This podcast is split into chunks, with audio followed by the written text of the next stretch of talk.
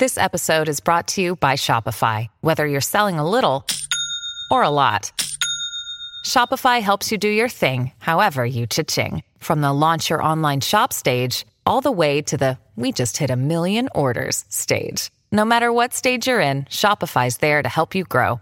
Sign up for a $1 per month trial period at shopify.com/special offer, all lowercase.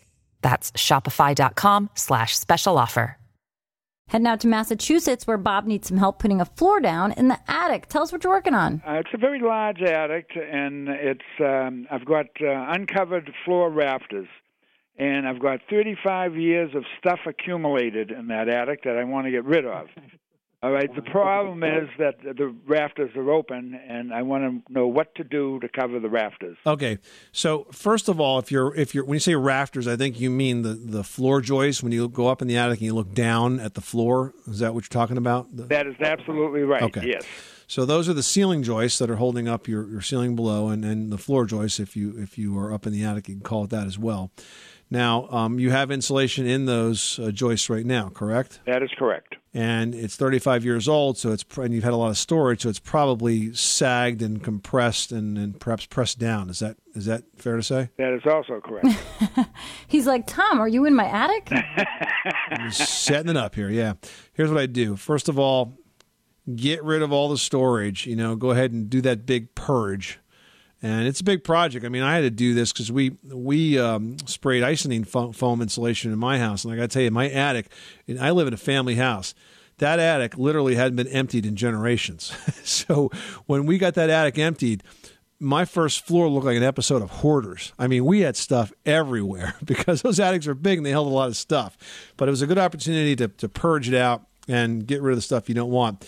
But now that you've done that, what I would do is, if you want to go back with a fiberglass insulation, I would take out the old insulation. If it's been in there that long, it's probably compressed and not really doing its job.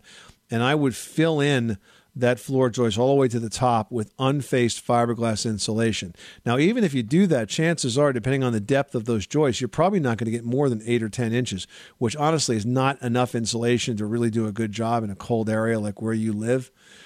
You really need 15 to 20 inches of insulation. So if you do a really good job with getting rid of all of that storage, that now you need less storage space, what I would tell you to do is to double up the insulation towards the outside walls and sort of carve out an area close to the opening where you could reserve that for insulation and put the flooring only there.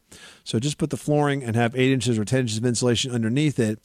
But then the rest of the attic, you want to double up the insulation, putting insulation perpendicular to the floor joist and inside of the floor joist at the same time. And that would really build it up. And I got to tell you, if you spend the amount of about 1 month's cold weather heating bill on insulation, you will see a dramatic savings for every month thereafter. Okay, well, I think I got it now to sound like an expert. Now let's see if I can work like an expert. All right. Well, good luck with that project. Thanks so much for calling us at 888-MONEY-PIT. Our kids have said to us since we moved to Minnesota, we are far more active than we've ever been anywhere else we've ever lived. Moving to Minnesota opened up a lot of doors for us. Just this overall sense of community, of values that, Minnesotans have. It's a real accepting, loving community, especially with 2 young kids. See what makes Minnesota the Star of the North. New residents share why they love calling it home at exploreminnesota.com/live.